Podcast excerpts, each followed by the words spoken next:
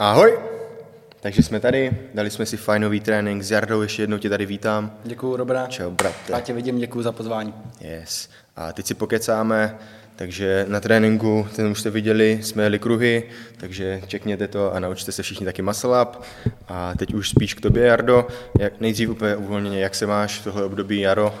Dobrý, práce je hodně. Už jsem rád, že konečně vysvětlo sluníčko, protože já nejsem úplně zimní člověk, hmm. takže když ráno vstanu, protože vstáváme oba brzo a fakt tam vykoukne to sluníčko, tak to je za mě nejlepší věc prostě, když vstaneš, hmm. jdeš na balkón, vyvětráš se, než když je tam prostě tma a nechce se ti vstávat a tak, takže hmm. já se vám dobře. Co ty? Dobrý? Super, jo, taky mám to bez stejně, jako zima, je také období, kdy makáš, víš jak něco tohle, ale vždycky, když už je potom to sluníčko, ty vole, tak úplně ta na, nabíhá ta energie a život je lepší, no. Takže těším se teď na leto, bude fajn zas.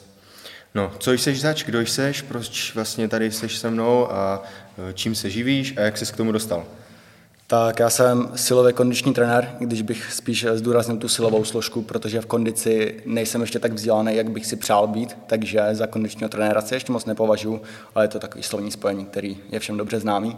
A jsem taky člověk, který se snaží vzdělávat obecnou populaci a sportovce na Instagramu, na, češ, na čemž jsem vlastně začínal, což byl můj vlastně první cíl. Takže, takže tak. Mm-hmm. A... Kdybych měl říct, jak jsem se k tobě dostal, tak vlastně Burky, kolega z týmu, tak si dělal taký research, koukal se vlastně na eh, mladé šikovné lidi, co jakoby prezentují se na Instagramu, dávají tam různé edukační věci a tak pro inspiraci, zároveň jsme hledali nějaké lidi do týmu a ty jsi byl jeden z těch lidí, takže jsem tě na základě to začal sledovat, pak jsme se už nějak jako eh, začali aj bavit a domluvili tady tento díl. Mezitím jsi našel práci někde jinde. Byla to ode mě trošku podpásovka. Nemohl což... to tušit, nemohl to tušit, ale určitě mám radost z toho, kam jsi vlastně dostal, kde teď pracuješ, takže Jarda vlastně dělá ve stace, o tom se budeme ještě bavit hmm. potom později trošku víc. Hmm, vím, že jsi dělal už i nějaké sporty dříve od mládí a tak, tak jako je, jaká je ta tvoje pohybová historie, když to tak řeknu? To, to je dlouhý příběh. Já jsem začínal na fotbalu mm-hmm. a do toho jsem ještě hrál na klavír, což mě absolutně nebavilo. Ale u fotbalu jsem zůstal od nějakých 4 do 11 let, tuším. A od nějakých sedmi let jsem začal dělat judo. V Čáslavě v mém rodném městě se založil klub, za což jsem strašně rád, protože judo mě neuvěřitelným způsobem formovalo takže za to jsem fakt šťastný. A od nějakého roku 2012, což mi bylo 9, tak jsem pak dělal eh, full time jenom judo. Mm-hmm. Ještě teda předtím asi rok a půl atletiku, ale to si ani nepamatuju, jak jsem byl malý.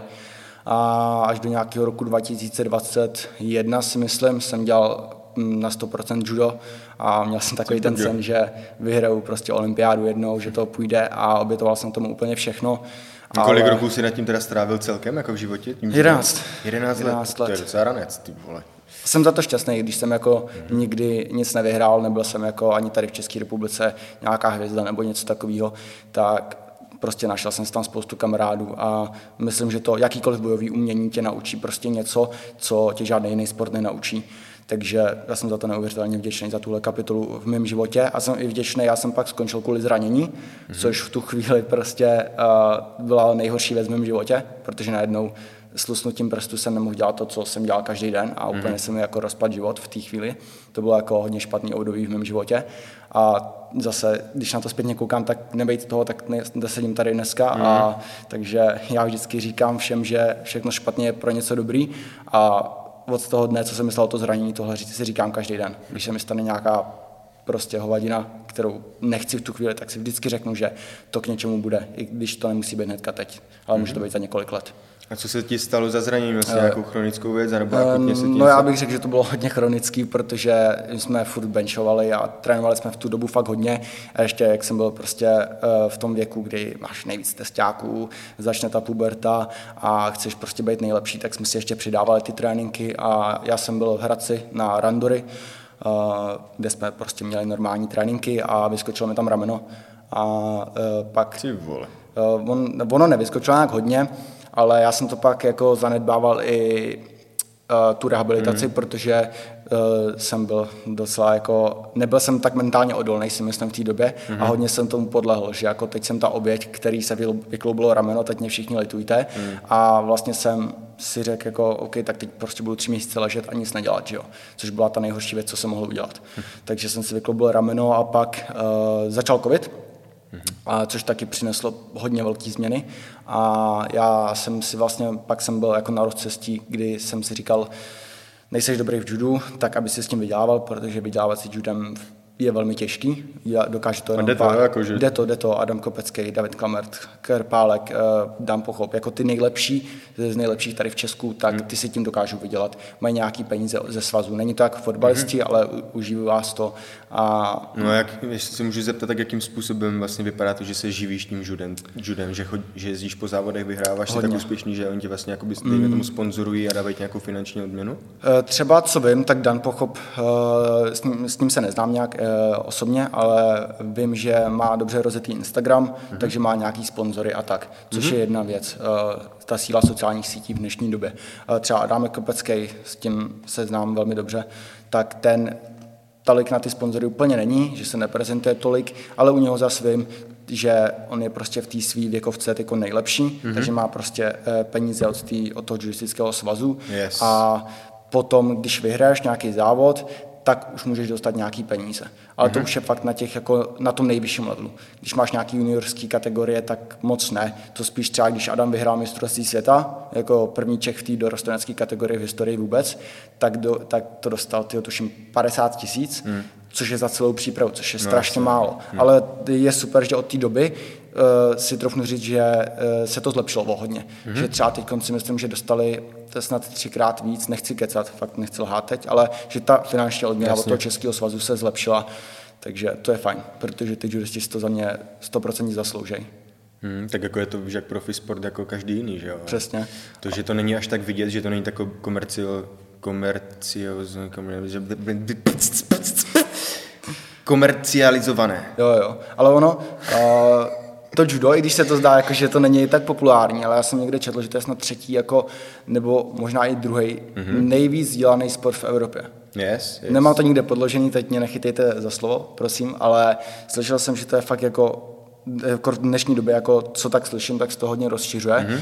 Jak eh, že jo, třeba díky Jirkovi, tak prostě lidi vidí bojový sport a chtějí být mm-hmm. takový jako třeba Jirka nebo Krpálek. Jo, Krpálek tak když si vezmeš, tak vlastně pomohl. skoro v každém městě nějaký judistický klub, Jo, nebo i v jo. těch menších městech prostě všude se to najde. Já vím, že i u nás v Karviné bylo to judo hodně jako rozsáhlé a dost lidí se tomu věnovalo. No. Tak mm, Čáslav má 10 000 obyvatel a jako v té době největšího rozmachu jsme měli třeba 350 dětí, hmm. což No, je jako ranec, ty vole, víc než fotbal městě. tam měl skoro.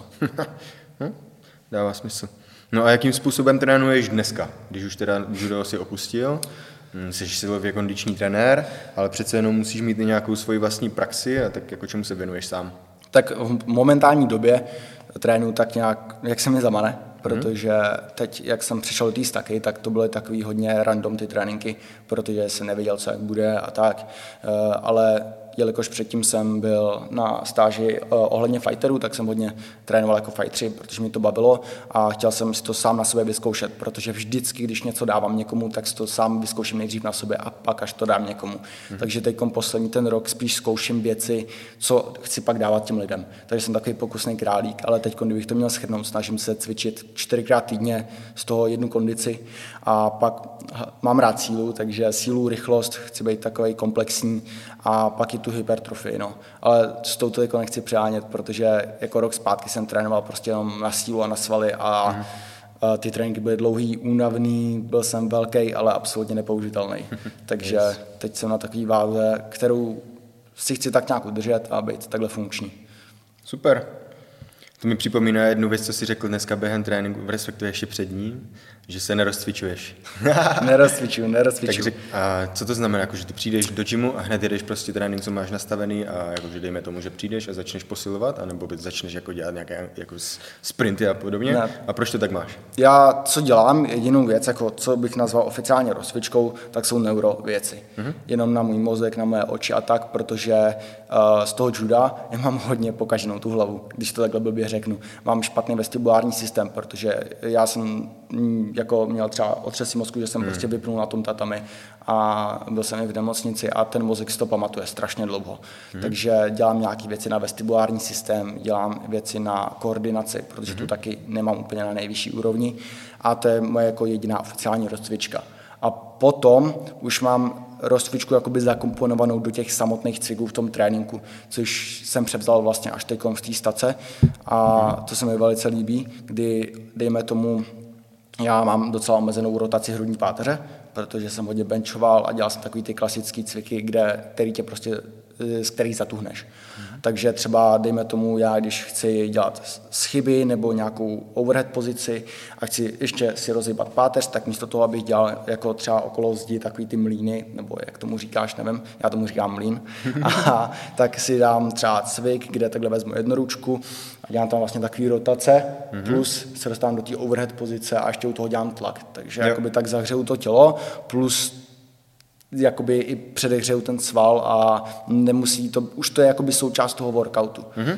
Nebo tam mám třeba uh, cviky, dejme tomu třeba na tu hrudní páteř, že tam třeba přitahuji kladku v sedě, ale místo toho, abych to dělal normálně takhle kontrolovaně, tak to dělám více rotačně, mm-hmm. druhou rukou se vytahu jako bez té kladky a obecně takhle tu rozcvičku zakomponuju do toho, mám to za 5-6 minut hotový, v té rozcvičce je třeba i pliometrie už zakomponovaná, takže takhle to teď dělám já a mám yes. s tím dobré zkušenosti, protože eh, neříkám, že to tak je nejlepší, to vůbec. Třeba já, kdybych cvičil jako dřív, kdy jsem měl dvě hodiny čas na trénink, což teď nemám, když žiju v podstatě v posilovně, tak uh, bych si klidně udělal ten čas a udělal si nějakou rozcvičku, po který bych fakt věděl, že budu na tisíc procent ready. Mm-hmm. Ale jakmile já musím prostě mít 45 minut na trénink, tak chci být maximálně efektivní yeah. a tam si prostě nemůžeš dovolit mít 20 minut rozcvičku.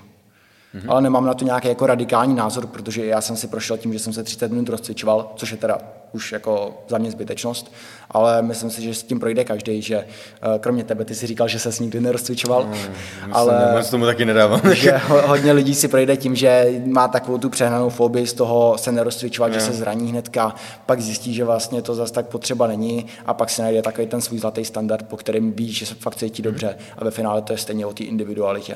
Jo.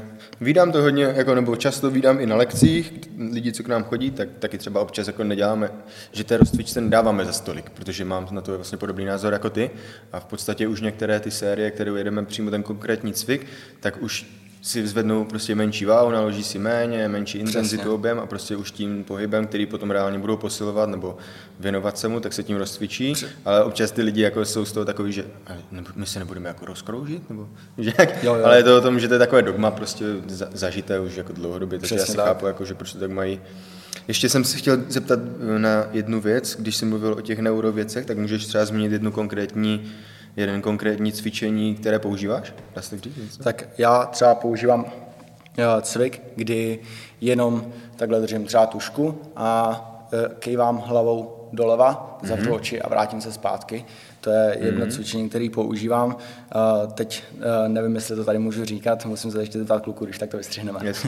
ale myslím si, že by to neměl být problém. Uh, ale vezmu si takhle tušku, koukám na tu tušku, uhnu doleva, vrátím se zpátky. A to vlastně stimuluje určitou část toho vestibulárního systému, tam je víc částí. Mm-hmm. A já sám na sobě mám vyzkoušený, to testujeme různýma testama, že mě to s tím vestibulárním systémem pomáhá. Mm-hmm. Takže to je jeden z mnoha jako cviků, který to, ale to, ta neurologie je tak složitá. Já sám jako o tom ještě nechci moc mluvit, protože se nepovažuji, že bych to za někoho, kdo tomu tak extrémně rozumí, protože tam těch materiálů je opravdu mnoho a hlavně to nový odvětví a furt spoustu lidí si myslí, že to je jako šarlatánství a tak. Mm. A já si myslím, že jako během třeba těch deseti let se ukáže, že to má fakt obrovský potenciál, takže ale samozřejmě to třeba potenciál mít vůbec nemusí. Takže, ale je to zase jako se vším. Je to zajímavé určitě. To neuro třeba dělám si 4-5 minut, si to udělám dvakrát za den ne, a není to tak, že bych s tím zase trávil celý trénink, protože jsou i lidi, kteří mají třeba jenom hodinu neuro, jo. ale zase nedělají, jenom, nedělají žádný silový trénink.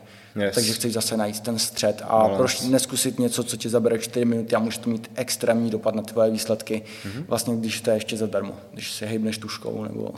Můžu pak ukázat pod, ještě po podcastu jednu věc, co děláme my, tak jo. možná ti to bude jako bavit a můžeš to zařadit, že mi přijde dost podobný princip. Tady Budu to. rád. Pecka.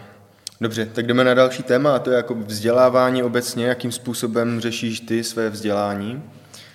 Eh, tuším, že vlastně nemáš eh, vysokou školu vystudovanou, jestli to chápu správně, což já taky ne, takže to máme taky společné, ale přece jenom už v dnešní době si dokážu dovolit říct to, že na tom to prostě nestojí, ale těch zdrojů, které jsou, je tolik zase, že se v tom člověk dokáže ztratit, tak mě zajímá ten tvůj přístup k tomu.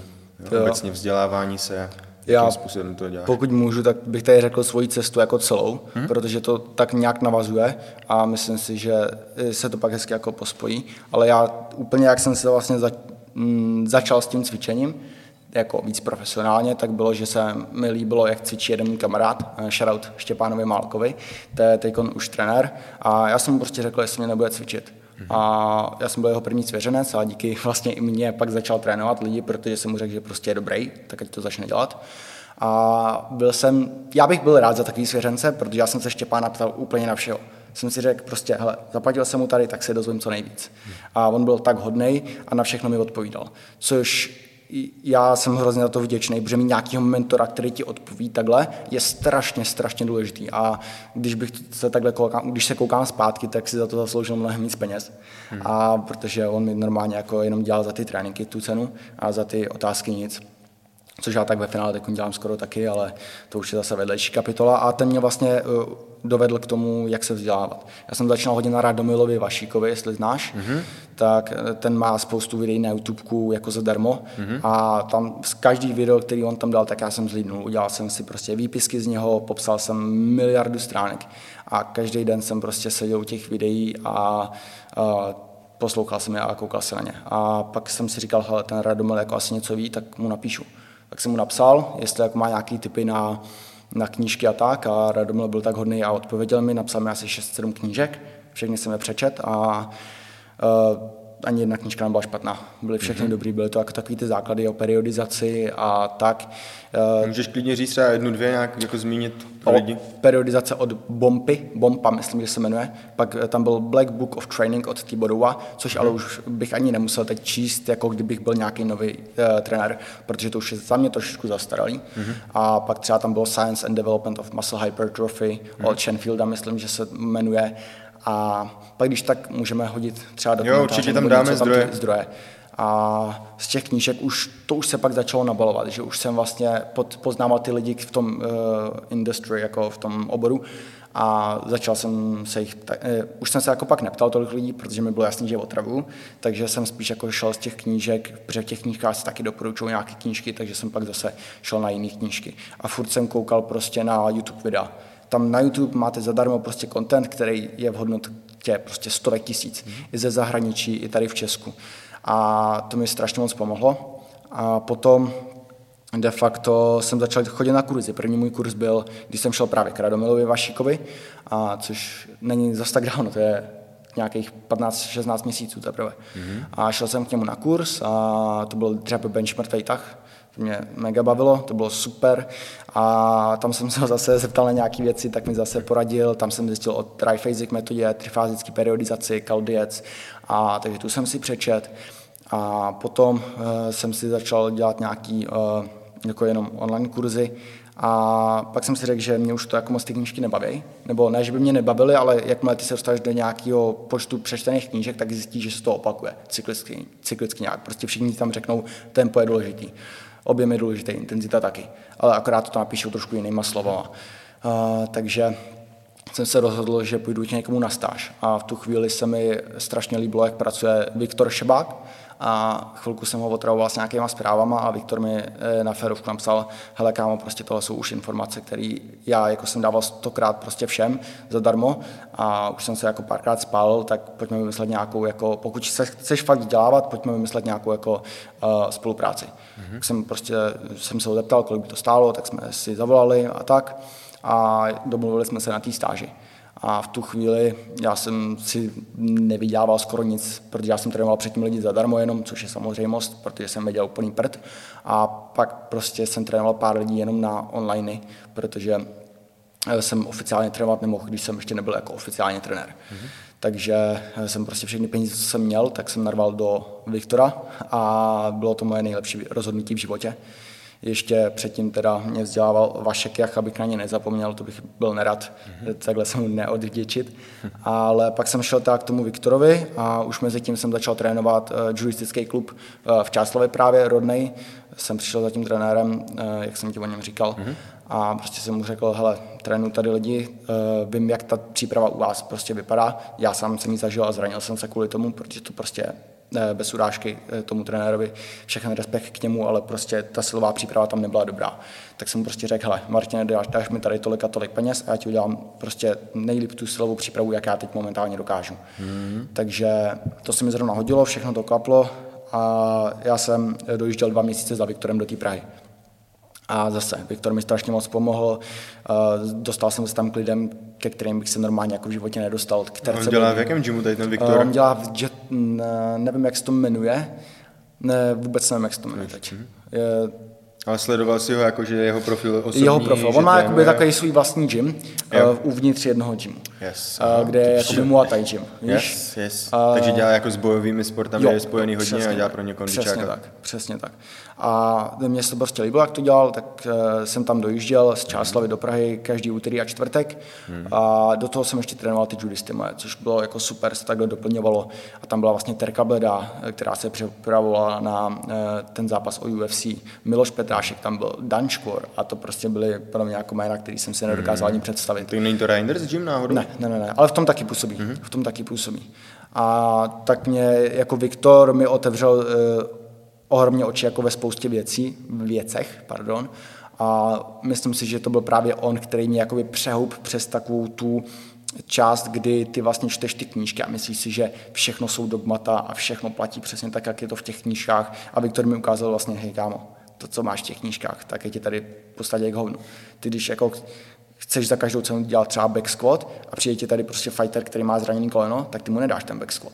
Ale já jsem byl v tu chvíli ještě takový, že no ale co mám dělat, jako, když mu nedám mm. backskot, jako, to jsem úplně to ten trénink nemá cenu, což tak není, že jo. A, takže Viktor mě neuvěřitelně posunul a potom vlastně to byla docela sranda. Uh, já už jsem, tyjo, to je tak dva, roka plus zpátky si myslím se volal uh, do Staky protože jsem viděl tu jejich stáž a já jsem se ještě naivně myslel, že to bude stát pár tisíc třeba, což uh, prostě já jsem neviděl, kolik ty věci stojí. Tak jsem jim volal jako tak s nadšením, jako kdybych mohl přijet na stáž a oni mi kluci řekli jako cenu, a, uh, což si myslím v té době je docela malá cena ještě. Uh, a ta cena, jakoby ty peníze za to se fakt vyplatily. A kluci mi řekli cenu. No a to bylo třeba jako to, co jsem si vydělal já za 8 měsíců, hmm. protože v té době jsem si nevydělával. Eh, těma tréninkama, jenom jsem chodil do Kauflandu na stěhování a takový klasický brigády. No tak jsem prostě řekl, že tenhle rok to nedopadne a že se budu těšit příští rok.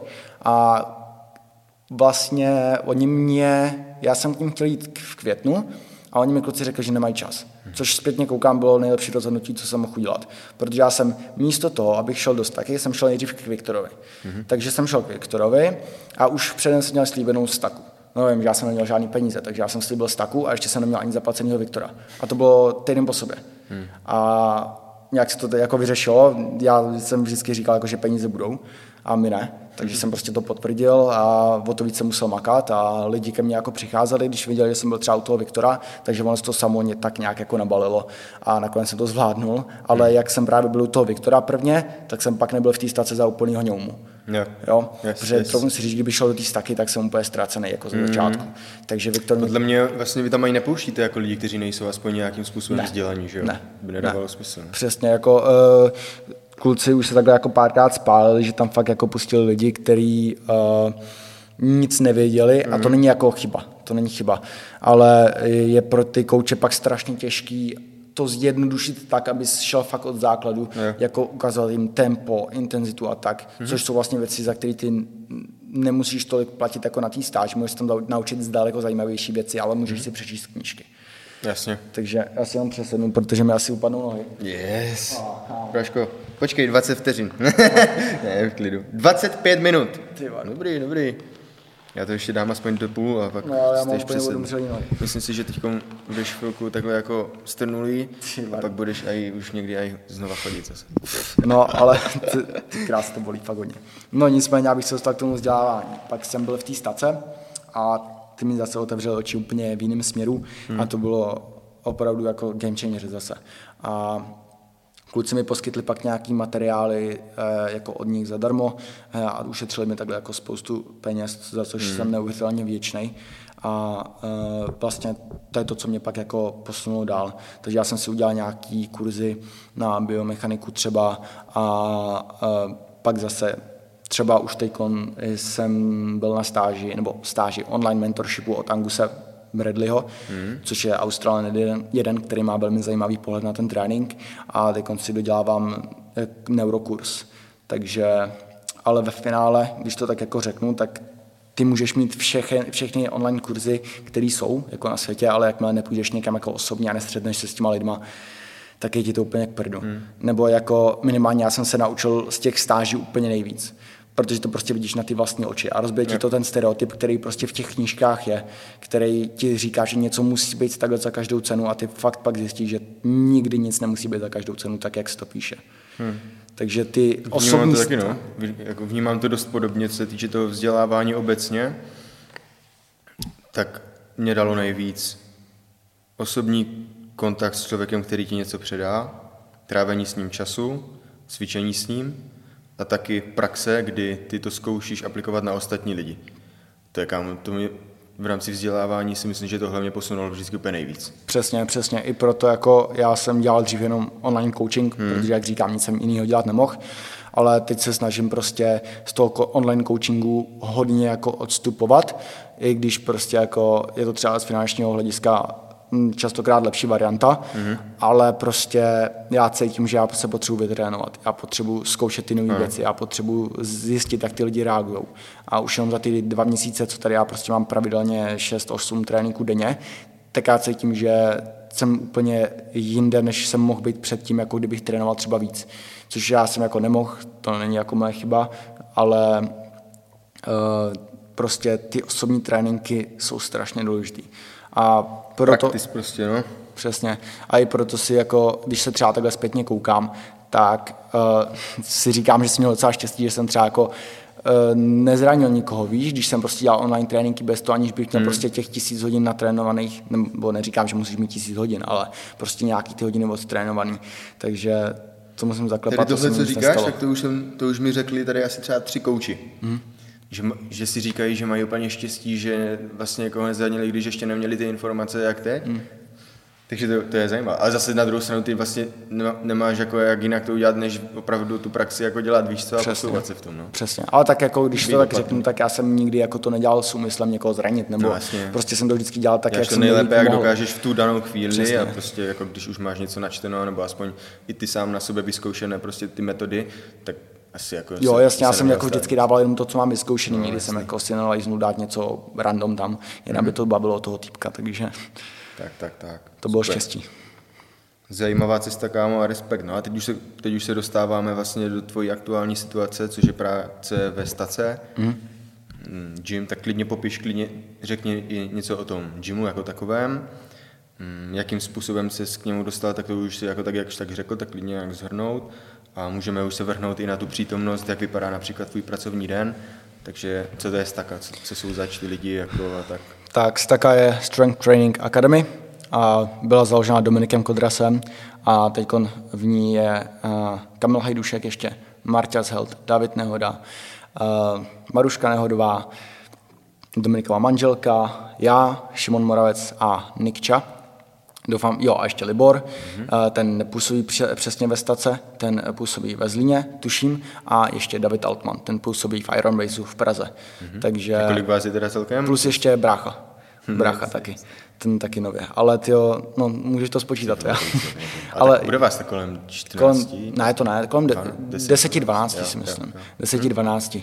To už je slušný tým. Takže, to, takže, takže tohle je vlastně staka. A v Budějovicích. V Budějovicích, přesně tak. V Budějovicích hodně lidí mi psalo, že jsem konečně v Praze, tak jestli někam zajdeme, já hej kámo, nejsem v Praze. Takže... Tak teď přichází čas, kdy já jdu pryč ze Sejzy a nevím, jestli ještě někdy budu chodit. Teď to bude pain docela, dvě minuty další. Já už cítím aspoň trošku konečky prostě. Dobře, takže gym v Českých Budějovicích, Přesně. Strength and Conditioning Training. Uh, Academy. Academy. Přesně sorry. tak, skoro. Ale Těsně vedle. Abych to vlastně, k tomu, jak jsem se tam dostal, tak to ještě uh-huh. řeknu potom. Nicméně, abych popsal, čím vlastně by mohla být, nebo čím je výjimečná staka, uh-huh. tak je za prvý jako týmový prostředí, což tady máte taky, takže uh-huh. to zase tak výjimečný není. Ale no nemyslím dom... si, že to je jako Myslím si, že to je pořád ještě výjimečné, že to takhle nedělá jako, těch gymů, no. Když se takhle zamyslím, tak v České republice nevím, jestli hmm. je někde tak jako velký tým, kde by připravovali tolik sportovců hmm. a to. I proto jako můj cíl od začátku, nebo ne úplně od začátku, ale jako pracovat někdy jako ve Staka byl jako jeden z těch snů, co hmm. jsem jako chtěl.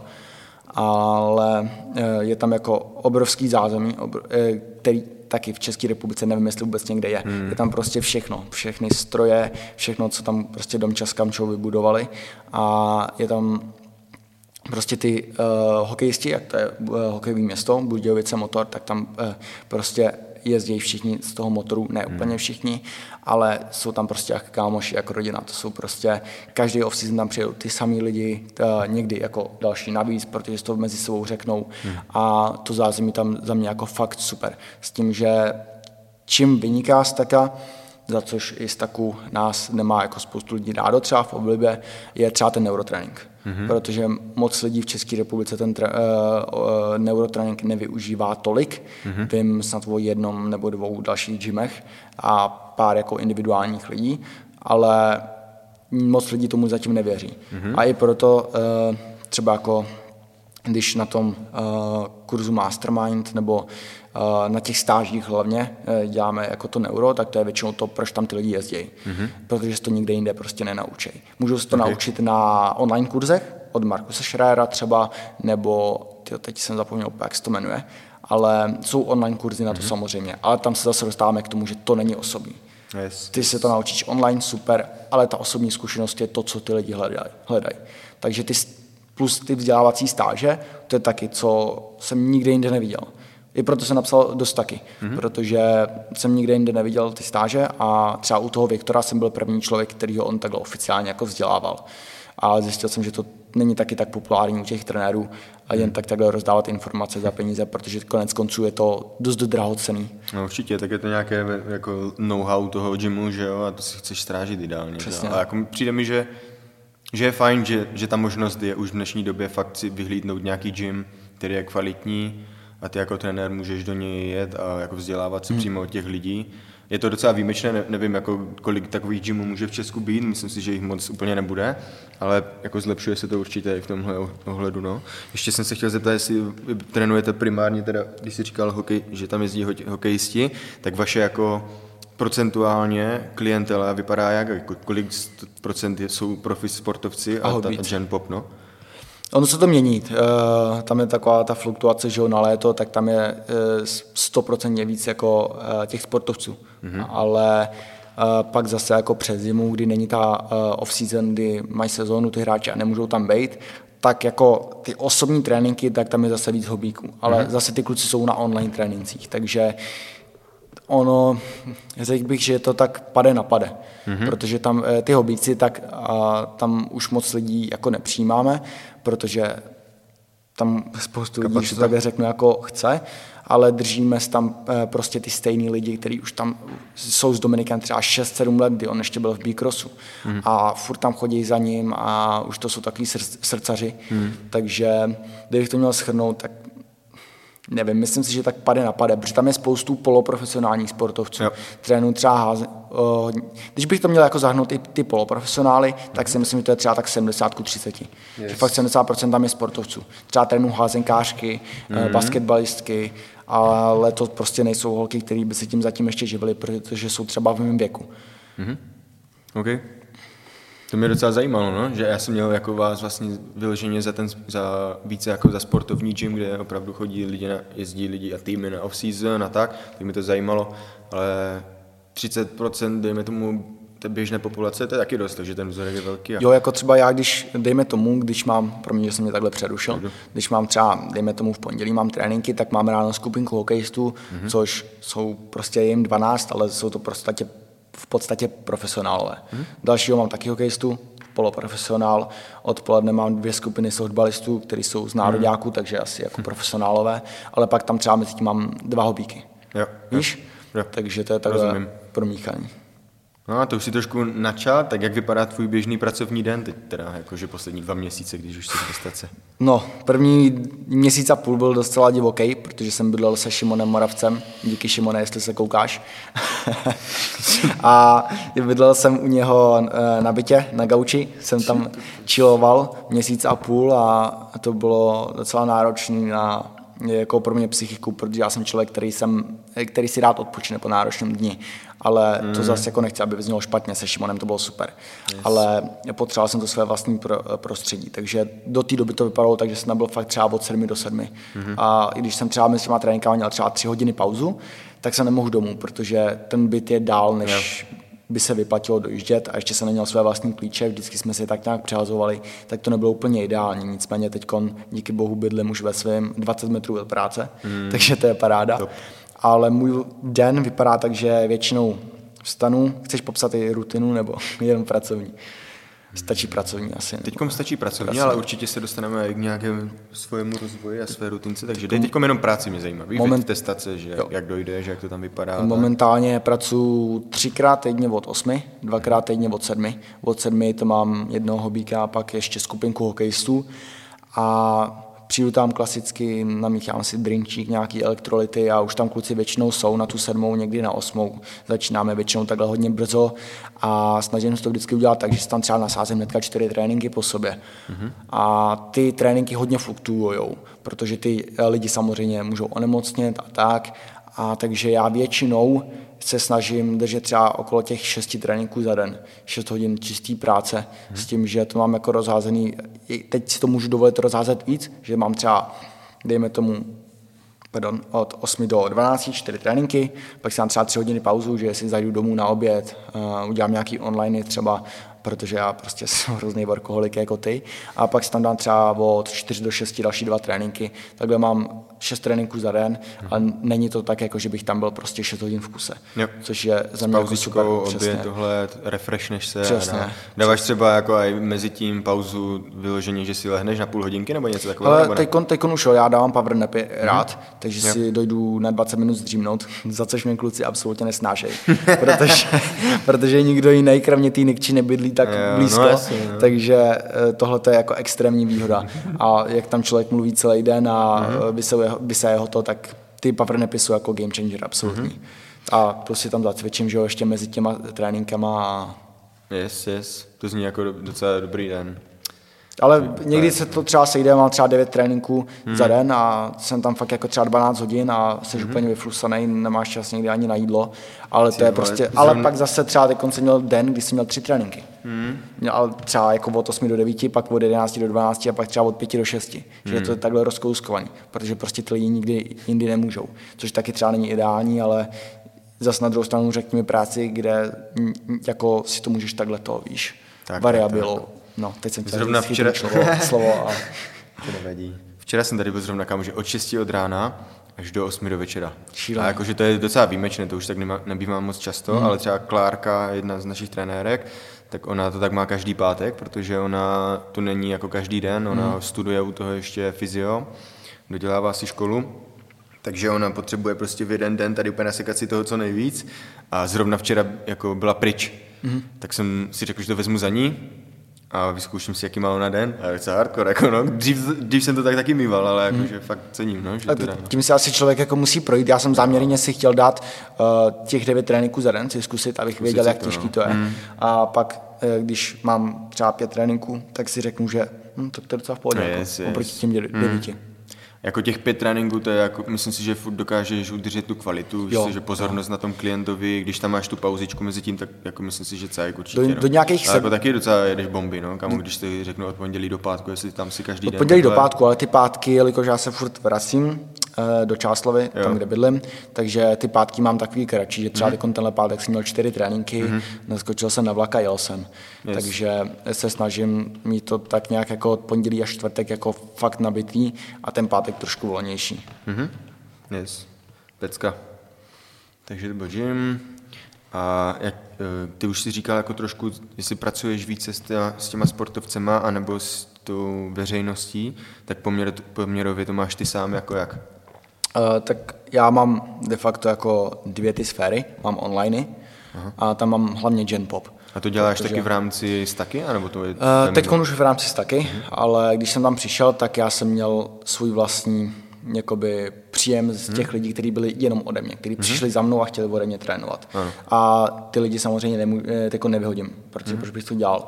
Ale jsou to lidi, kteří oficiálně nejsou pod staka. A jsou to jenom pode mnou lidi. Ale teď, když za mnou někdo přijde a chci s tebou spolupráci, tak OK, ale už to spolupráce pod staka. Je tam jiný servis, přijedeš za náma a ty lidi, kteří jsou jako bez staky, tak ty trénují třeba v Čáslovi, když máme jednou za měsíc nějakou Jo, jo, jo, session. rozumím.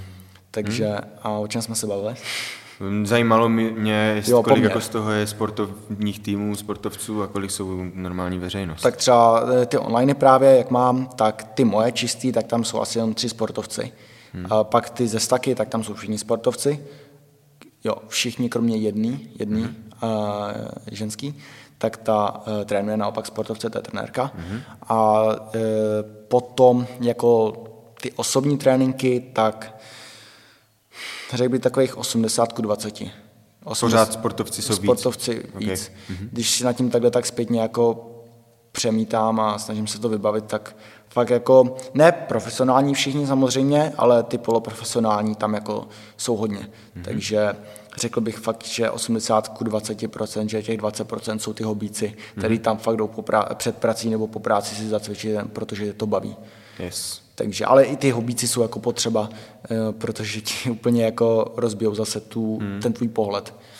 To jsem se chtěl právě zeptat jako další otázku, jak vnímáš ten rozdíl v té přípravě vlastně vyložení těch sportovců a té normální veřejnosti, dejme tomu. Eh, Jak, jak, jako, jak zvládáš switchovat mezi těma jednotlivými, víš, oni mají prostě úplně jiný mindset, mm-hmm. předpokládám, že to tak je. A jak, tady to zvládáš a jaké v tom jsou třeba úplně konkrétní rozdíly, víš, jako jakým, jak vypadá ta tréninková jednotka u nich mm-hmm. a u nich. Tak je tam velký rozdíl, bych řekl upřímně, ale zase záleží úplně na individualitě toho člověka. Mám třeba Jirku Novotního, bývalého hokejistu, profesionálního, velmi dobrýho, a ten chce každý trénink zemřít. Ten Hmm. fakt pokud tam neumírá, tak to nebyl dobrý trénink. Mm-hmm. Takže ten nechce mít pauzy, nechce mít pomalý opát, jakoby mm, krát, eh, jak to říct, nechce takový ty pomalý pumpovačky, jenom Jo. chce prostě jít úplně do holen co nejvíc. A na něm se jako můžu vyřádit, když to tak řeknu. Tomu můžu dát cokoliv a ten to prostě zvládne. Tomu nedám nějaký dechací drily, protože ten by mě to tam omlátil o hlavu, ale tomu dám fakt nějakou rubačku tvrdou. A pak jsou zase sportovci, který to tam vidíš, jako, eh, že nechtějí moc makat. A takový jako třeba sportovce já úplně nemusím, protože já když jsem třeba dělal judo, tak vždycky jsem se dělal, snažil dělat něco navíc. Jo. A takovýhle sportovce já nejvíc cením, který prostě tam přijdou do toho gymu a kolik mám dělat sérií? Řeknu dva až tři a on, takže tři. Hmm. Ne, když řeknu dva až tři, tak on řekne, no, ta druhá už byla taková těžká, tak já si radši odpočinu. Jo. Samozřejmě, jako když je třeba nachcípaný nebo něco, tak mu ulevím zase, abych tady nezněl jak nějaký zlej trenér, ale um, je to hodně o té individualitě, protože pak mám i hobíky, který tam fakt přijdou, pokecají se se mnou a um, taky chtějí jako makat, protože si, tam odpočnou psychicky, takže bych řekl, že to je hodně o té individualitě. Ale kdybych to měl shrnout, tak obecně ty sportovci uh, jsou hodně naučení prostě jako makat a jsou mnohem víc ochotní jako za tu hranu, což mě jako baví. Já jsem to je takový energický v té posilovně, Jo. což můžou kluci docela potvrdit, tam řvu furt, furt. A mám rád, když jako ten člověk má tu stejnou energii. Já e, trénuji jako i hodně ženských a tam třeba jako musím, to je největší jako challenge pro mě, není to jako tak náročný, ale musím se na to fakt dát pozor. Když mám třeba toho Jirku Novotního, tak na něj řvu. Jo. Jo, prostě protože musí makat. Když pak mám třeba basketbalistku, tak musím prostě být uh, víc jako jemnej na ní, nesmím na ní, nebo můžu, ale protože jako i musíš být přísný i na ty ženský, jinak prostě si tam s tou budou celou dobu povídat. Ale tady to svičnutí mezi tím, kdy ty musíš řvát na toho chlapa, aby to tam furt nabombil mm. a přijít do té jako víc feminínní stránky, Jo. aby si jako nevyděsil tu eh, zvěřenkyni, aby jí to bavilo, tak to je asi pro mě jako to nejdůležitější. Mm-hmm. Ale jakmile si prostě s tím člověkem sednu, tak je to, je to jako super. A co se týče toho rozdílu mezi těma tréninkama, tak samozřejmě jako ty sportovci jsou furt zranění. Hmm. Takže to je asi největší rozdíl, že ty hobíci, ty nemají nic jiného než tu posilovnu a pak práci. Takže oni se těžko zranějí. Hmm. Tam většinou jsou nějaké jako třeba bolesti zad, že oni celý den sedějí, tak prostě jim bude stačit, když si půjdou na 30 minut každý den projít a ono většinou ty třeba bolesti odejdou. S takovýmhle zázrakem, jako je chůze. Ale ty sportovci, tak tam je to mnohem víc komplikovanější a máš za ně mnohem, mnohem větší zodpovědnost, mm-hmm. protože ty, když něco pokazíš, tak mm-hmm. oni nebudou hrát. Oni přijdou o peníze. No, jasně. a ty jako ty s tím musíš počítat a musíš fakt tomu dávat jako tisíc, milion procent, hmm. aby se oni nezranili. A když to u těch hobíků, tam taky jako musí dát, vždycky se soustředím na to, aby se nezranili, protože zdraví na tom prvním místě. Ale u těch hobíků můžeš třeba víc experimentovat, víc jako udělat zábavný ten trénink. U sportovců samozřejmě taky je důležitý, hlavně třeba u mladých sportovců, aby ten trénink bavil, ale oni ty sportovci vědějí, co je jejich cíl. Hmm. Jim řekneš, tady ten cvik ti pomůže v tom, že budeš mít rychlejší střelu, hmm. jakoby metaforicky. A oni řeknou, OK, tak to budeme dělat. A tady hobíkovi ukážeš nějaký cvik, který vypadá zábavně, nějaký skoky, který třeba viděl na Instagramu, on to chce zkusit jenom, aby prostě se třeba cítil jako ty hokejisti nebo jako ty fotbalisti, hmm. který tam to. Takže pro toho hobíka to spíš orientuju tak, aby ten trénink byl pestrej, bavil a tak nějak tam schovávám nenápadně ty věci, které vím, že jim pomůžou. Když mi tam přijde prostě týpek, který je jako tlustší, prostě a... Tulokár! to je nějaký slang tady. když je jako uh, obézní třeba a má špatnou mobilitu nebo něco takového, ale chce zvedat těžké váhy, tak mu tam nějak jako zakomponuji i ty těžké váhy, ale nenápadně tam dám nějaké věci, které ho třeba rozhejbou, hmm. který, uh, nebo mu tam dám nějaký jako metabolicky náročnější série, který on třeba úplně nemá rád, ale vím, že je to potřeba. Hmm.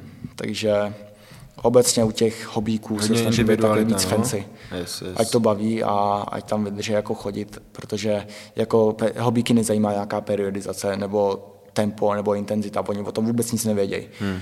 Takže hlavně ať je to baví a ať to dělá, ať to prostě plní, plní ty jejich cíle. U těch hobíků třeba obecně si myslím, že jsou mnohem důležitější ty cíle než u těch hokejistů. Když hmm. ti přijde hokejista a řekne, chci benchnout stovku, kámo, k čemu ti to je? Když přijde hobík a řekne, chci benchnout stovku a ty vidíš, že mu ten bench press vůbec k ničemu nepomůže, hmm. tak ho necháš benchnout tu stovku. Yeah. Protože on bude šťastný, že tam šel a benchnul tu stovku hmm. a přijde domů a bude z toho nadšený.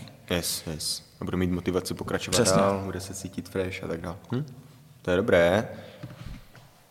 Chtěl jsem ještě se zeptat, co se týče těch sportovců, tak jestli vy vyloženě řešíte s jejich trenéry, tu silovou a kondiční přípravu, jestli to je fakt vázané přímo na jako spolupráce oficiální skrz ten jejich tým, anebo to jsou spíš ty lidi, kteří sami z vlastní iniciativy přijdou za váma, že chtějí ještě jakoby podpořit svoji přípravu. V 99% je to individuální. Mm-hmm. Takže to je jako tuto hokeje, tam, tam je to hodně na té individualitě toho hokeje, mm-hmm. hokejisty, pardon, protože tam vždycky je off-season a vždycky je týmová off-season. Mm-hmm. A ten tým to bere velmi osobně, když ty tam na té off-season nejseš. Mm-hmm. Takže když nemáš dobrý vztah třeba s tím trenérem a odejdeš si na off-season, jako trénovat sám, tak čus nehraješ další sezon. Mm. Prostě tě tady nechcem, když jsi nebyl s týmem. Okay. Takže tam si to fakt musíš domluvit individuálně. A jsou tam hokejisti, kteří tam nejsou prostě na ten off-season, protože mají týmovou přípravu. Mm. A pak tam třeba, když jsou v motoru, tak tam dojíždí prostě pak třeba na online nebo uh, jsou tam párkrát prostě i během toho in-seasonu. A pak jsou hokejisti, kteří si to domluvají, třeba uh, nebo jsou třeba z NHL a nemůžou být v té NHL jako na tu off-season, nevím, jak to tam funguje, tam myslím, že to je mnohem víc individualizovaný, mm-hmm. než tady v Česku, a ty tady trénují pořád. Zdá, že oni docela no, přijíždí, že z, toho, z, té, z těch států vlastně to, na off-season tady. Přesně, ale to je takhle, jako bych řekl, hlavně u toho, u toho hokej, že tam je ta e, týmová off-season jako fakt mm, povinnost skoro. No.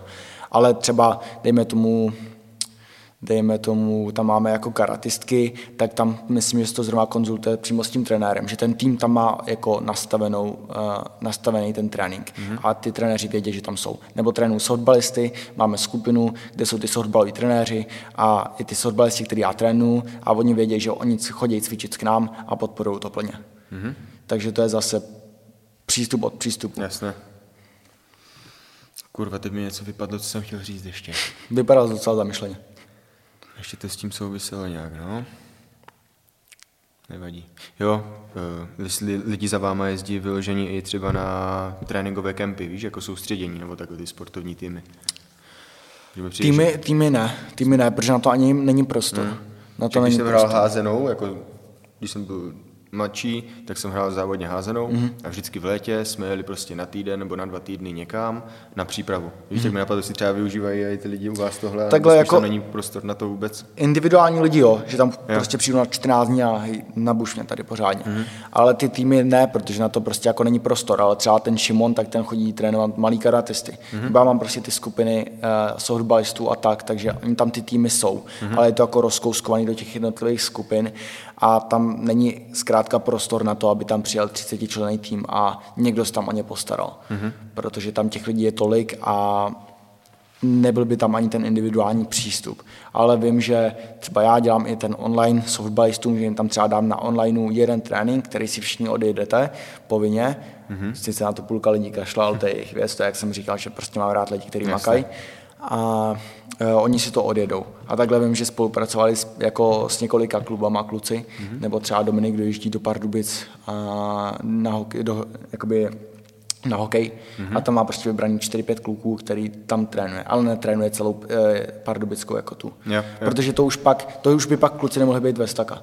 Protože ty, jak jdeš třeba Martin Iterský, tak, a ten je tady z Brna zrovna, tak trénoval, trénoval kometu, slově mm-hmm. a konečně.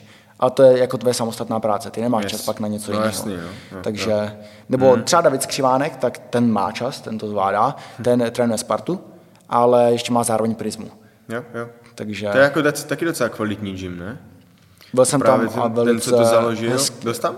Byl jsem tam, s Davidem jsem se viděl, moc příjemný člověk. Hmm. A, a to vybavení tam je jako na hmm. top úrovni. Jako, Já je to, totiž trošku, ne že znám, ale přes rodinu znám jako toho majitele, ten, co Jo. hrál Slávy, za Slávy, Pokorný.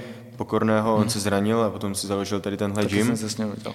Takže- Ten dřív trénoval ve Staka. Je, jo, aha, hmm. ok. I právě Skříva byl dřív Při, přišlo mi to takové Staka. dost jako podobné. Vnímáš, že, jako, že jsou vaše konkurence, nebo jsou spíš přátelé na gymy spolu? Já mám jako kluky rád, ale není to tak, jako, že by spolupracovali přímo. Hmm, jo. To No ne, tak jako ale v jako, jiných městech, že jo, přesně, takže- ale jako není to tak, že by, to si myslím, že je v Česku strašně zbytečný, že ty lidi se nemají rádi. Hmm. A to je úplně nejvíc zbytečná věc, ty lidi, jako ty trenéři hlavně se mezi sebou hrozně hejtějí. Ale Jo. ty, jakmile prostě se dostaneš na nějakou úroveň, tak zjistíš, že je to úplně zbytečný. Hmm. Já třeba já nehejtím nikoho jako třeba veřejně. Dělal jsem to na začátku, udělal jsem reakční video na Czech Tarzana, mm-hmm. protože tam říkal něco o hypertrofii, co nebyla pravda. Mm-hmm. A jako udělal jsem to normálně jako edukační, řekl jsem to, že to není hate a e, že ho nechci urážet, ale že to není úplně tak, jak on říká. A nic jsem z toho jako ani neměl, víš, že pořád jsem byl takový ten, který kope okolo sebe a to nechci. Jo. Takže takže si, si myslím, jako, že, sebe, takže Staka a. Prisma, tak jako uh, myslím si, že, ta, že jsou všichni v těch obou týmech normální lidi Mhm. mm-hmm. a rozumní, takže tam není žádná jako nenávist nebo mm. rivalita. A jak jsi říkal, ještě je to v jiném městě, takže to taky odpadá tenhle problém. Mhm. Super. Ještě bych se chtěl zeptat na tvoji denní rutinku, jakože vyloženě věci, které, jak tím pádem, že hodně pracuješ, 6 hodin tréninku denně je prostě docela dost. A věřím, že to může být psychicky, fyzicky náročné, sám jsem si to vyzkoušel, takže vím. A musíš se nějakým způsobem udržovat jak fyzicky, tak psychicky jako nalazený a v pohodě. Tak jaké používáš k tomuhle věci? Jaká je tvoje třeba ranní rutinka a co děláš večer před spaním? Hmm. Tak to mě, tyhle dvě věci mě zajímají. Tak moje ranní rutina je tyjo, už tak tři roky stejná. To mě zasvětil právě brácha červenýma brýlema. Uh, tak když mi ukázal ty červený brýle, tak jsem ho úplně brutálně vyhejtil, kámo. Já jsem se mu tak smál a on to ještě nosil na judo a já jsem ho ty krása, to byl úplně brutální hejt. A pak jsem zjistil, jako, že jak začal covid, tak jsem to zkusil taky. Říkám, hej kámo, zkusím to, protože jsem chodil na brigádu do fabriky a vstával jsem v 5.30 ráno. Byl jsem úplně na hovna. A říkal jsem si, hej kámo, když mi pomůžou ty brýle, tak je budu nosit. Začal jsem je nosit, vstával jsem v 5.30 ráno bez budíku, nabitej jak, jak svině a začal jsem je nosit, takže to už bylo tak tři roky teďkon. A vlastně od toho se odvíjí ta moje ranní rutina, kdy já vstanu, dám si ledovou sprchu, nejdřív tak kouknu na sluníčko, to je takový kliše, to už říká, teď každý mi přijde, takže to bude znít úplně hrozně, ale kouknu na sluníčko. Dřív jsem dělal dechový cvičení, ale to už teď nedělám, prostě udělám desetkrát hluboký nádech, ať mám trošku toho čerstvého vzduchu, pootevřu okna, a pak si jdu dát ledovou sprchu. Teď dávám ledovou sprchu jenom tak, že dávám tady na předek a pak eh, obličej a temeno hlavy. Jsem hrozně líný to na záda, mě to je strašně nepříjemný, ale dřív jsem to dělal na celé tělo a tuhle zimu bych si chtěl koupit už barel konečně, mm-hmm. protože to je mi mnohem víc příjemný. A potom si udělám snídani, když na to mám čas, ale já si to rád udělám tak, jako že na to vždycky si najdu čas. Mm-hmm. Že nikdy to nechci jako skipovat nebo něco, protože já spálím za ten den strašných kalorií a fakt cítím, že tu snídaní potřebuji. Mm-hmm. Takže si udělám snídaní a potom už, když jsem byl ještě tady v Brně na škole, když jsem mohl si rozmazlovat, tak jsem si šel na procházku, vrátil jsem se a pak jsem začal pracovat. Ale teď už tu procházku většinou nestíhám, když mám třeba od 8, takže jdu rovnou do staky takže mám třeba 100 metrů prostě jenom procházky, ale tam je výhoda toho, že se stejně hejbu. Akorát nejsi tolik na sluníčku. Hmm. Takže pak už jdu rovnou pracovat. Když nejdu pracovat, tak si udělám tu procházku, pustím si nějaký podcast, písničky a pak jdu, pak jdu zase pracovat. Takže práce mě doprovází na každém kroku. A ta večerní rutina, tak já se snažím, teď to mám trošku nabouraný, a dřív jsem jedl vždycky v 6 hodin večer, přesně každý den večeři, což jsem mohl, když jsem hmm. nepracoval. A teď už to tak moc nezvládám. Snažím se jako vždycky, když můžu, tak jim v 6 hodin večeři, protože chodím v půl desátý spát. Což už teď taky není úplně tak pravda, protože se mi to posunulo na desátou. Ale chodím, snažím se v půl desátý jít spát a večeřím teda v 6, aby mi to strávilo, protože cítím, že pak ráno nemám takovou dobrou trávicí kapacitu, když jim pozdě. A potom zase klasický hodinu a půl před spaním bloku modrý světlo. Snažím se nepracovat, což velmi často nevychází teď, což na sobě cítím. Takže, pardon, potom se mi hůř usíná, když mám furt ten mozek jede, hmm. když třeba jako mi tam pípne zpráva na, na Whatsappu od svěřence a já na to stejně odpovím. Jsem dement, já vím, ale kámo, já si vždycky řeknu, ne, dneska neodpovíš. Vidím tam to oznámení na tom WhatsAppu, a ty to bude strašně důležitý, kámo, ten si zlomil nohu, nebo něco takového, musím mu hnedka odepsat. Hmm. No a takhle už se rozhodím, že jo. Hmm. Takže jako v ideálním případě bych chtěla, aby ta moje rutina vypadala tak, že dám hodinu a půl před spaním modrý, eh, červený brýle, pardon, dám si magnésko, nějaký jiný suplementy a na spaní a dám si čajíček, přečtu si třeba knížku nebo kouknu na něco, třeba na eh, UFC magazín nebo něco takového, co mě baví a potom jdu spát, no. Nebo hmm. třeba když jsem s přítelkyní, tak si povídáme a prostě dělám něco, co mě úplně neto, ne, nenabije energii prostě hmm. před tím spaním, protože to je strašně důležitý, no. Ale jinak nějaký special lifehack. Dávám heřmánkový čaj, mi brácha doporučil. Na spaní. Přesně tak. A snažím se třeba svítit i svíčkama, hmm. že uh, fakt jako limitovat to modré světlo. A pak jako vyvětrám v té místnosti, aby tam byla zima, mám špunty do uší, já jsem totiž dřív bydlel vedle vlakový, jako hmm. vedle kolejí, tak jsem se naučil spát se špuntama a teď už na to nedám dopustit. Hmm. Takže spím se špuntama a někdy mám ještě aromadifúzer, a takže si tam třeba dám nějakou jako uklidňující vůni a to já ti řeknu, že nic nedělá speciálního a vyjmenuji ti tady deset věcí, ty vole. Ty jsi právě říkal, no. Dobré, myslím si, že mají jako lidi dost z čeho čerpat, nějaké nové inspirace, ať už jakoby v samostatném tvém příběhu, tomu vlastně, že jsi splnil svůj sen, děláš práci, kterou miluješ, což je prostě to, co jako chceš v životě dělat, tak i nějaké praktické rady, typy, ať už do tréninku, nebo právě tady do tu rutinku, co jsi zmínil, takže super. Poslední otázočka, která mě zajímá, jaké jsou tvé ambice. Plánuješ si něco i do budoucna, už jako, že máš nějaký vole svůj sepsaný soubor, kde máš cíle na každý rok a takhle, nebo teďkom si splnil lesen a už se soustředíš jenom na to, co je teďkom. Jak to máš tady s tím? Tak já si píšu vždycky na začátku roku uh, cíle, hmm. stejně jako brácha. A ty cíle jsou strašně vtipný, protože já se mi přijde, že se vždycky podcením. Já třeba, když to, na tenhle rok jsem si dal cíle jít znova na stáž do Staky. Napsal jsem to prvního první a pátého první mi zavolal Kamil, tam chci pracovat. tak jsem si říkal, že tak to nevyšlo.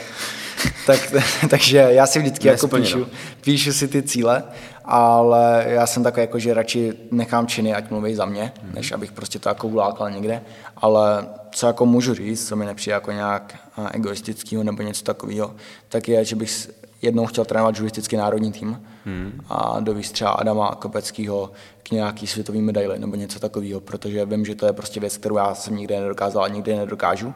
A mám k tomu judu tak blízký vztah, že mám pocit, že se potřebuji těm, tomu judu samotnému nějakým způsobem odvětšit, nějak mm-hmm. něco mu vrátit. A vím, že prostě ta silová příprava v tom judu není na takový úrovni, na jaký by mohla mít, být. Ale zase je mi 20, nemůžu tady chtít po někom prostě z toho judistického nároďáku, aby mi jen tak jako bezprostředně věřil. Nejdřív musí přijít nějaký ty výsledky a pak se třeba pak je ty výsledky přesvědčí kluky, že třeba bych to mohl s těma dělat správně. Mm-hmm. Takže to je jako můj největší dlouhodobý cíl, dělat takhle s judistama, pracovat a potom samozřejmě z bráchu něco rozjet vlastního, nějak prorazit to naše jméno, mm-hmm. protože samozřejmě já plánuju být bez taka prostě, dokud budu moc, ale ten, jako, ten brand s tím bráchou bych chtěl nějak jako budovat mimo tu staku, uh, tak, aby to jako spolu uh, jak to nekolizovalo hmm. prostě. Ale to je třeba jako za 20 let. Jako hmm. fakt, jako jednou bych chtěl mít nějaký jako svůj vlastní institut, až mi bude třeba 50 a nebudu chtít trénovat. A abych věděl, že prostě tady za, po mně nějaký jako odkaz zůstane, abych prostě nebyl jak nějaký jeden, jako další trenér. Prostě, aby, když se řekne to běžka, tak aby si lidi řekli jako, jo, OK, to byl yes. tenhle. Pecka. Tak přeju ti, kámo, hodně štěstí do tvojí cesty. Díky, že jsi došel. Děkuji moc za pozvání, bylo to super. Myslím si, že to bylo dost inspirativní pro lidi a díky za trénink. Teď je na čase ještě vyzkoušet masla. Ještě. Lidi, vám děkujeme za pozornost a čekujte dál náš podcast, dílejte to všude možně a děkuji, vidíme se zase příště. Mějte se fajnovo. Čus. Díky.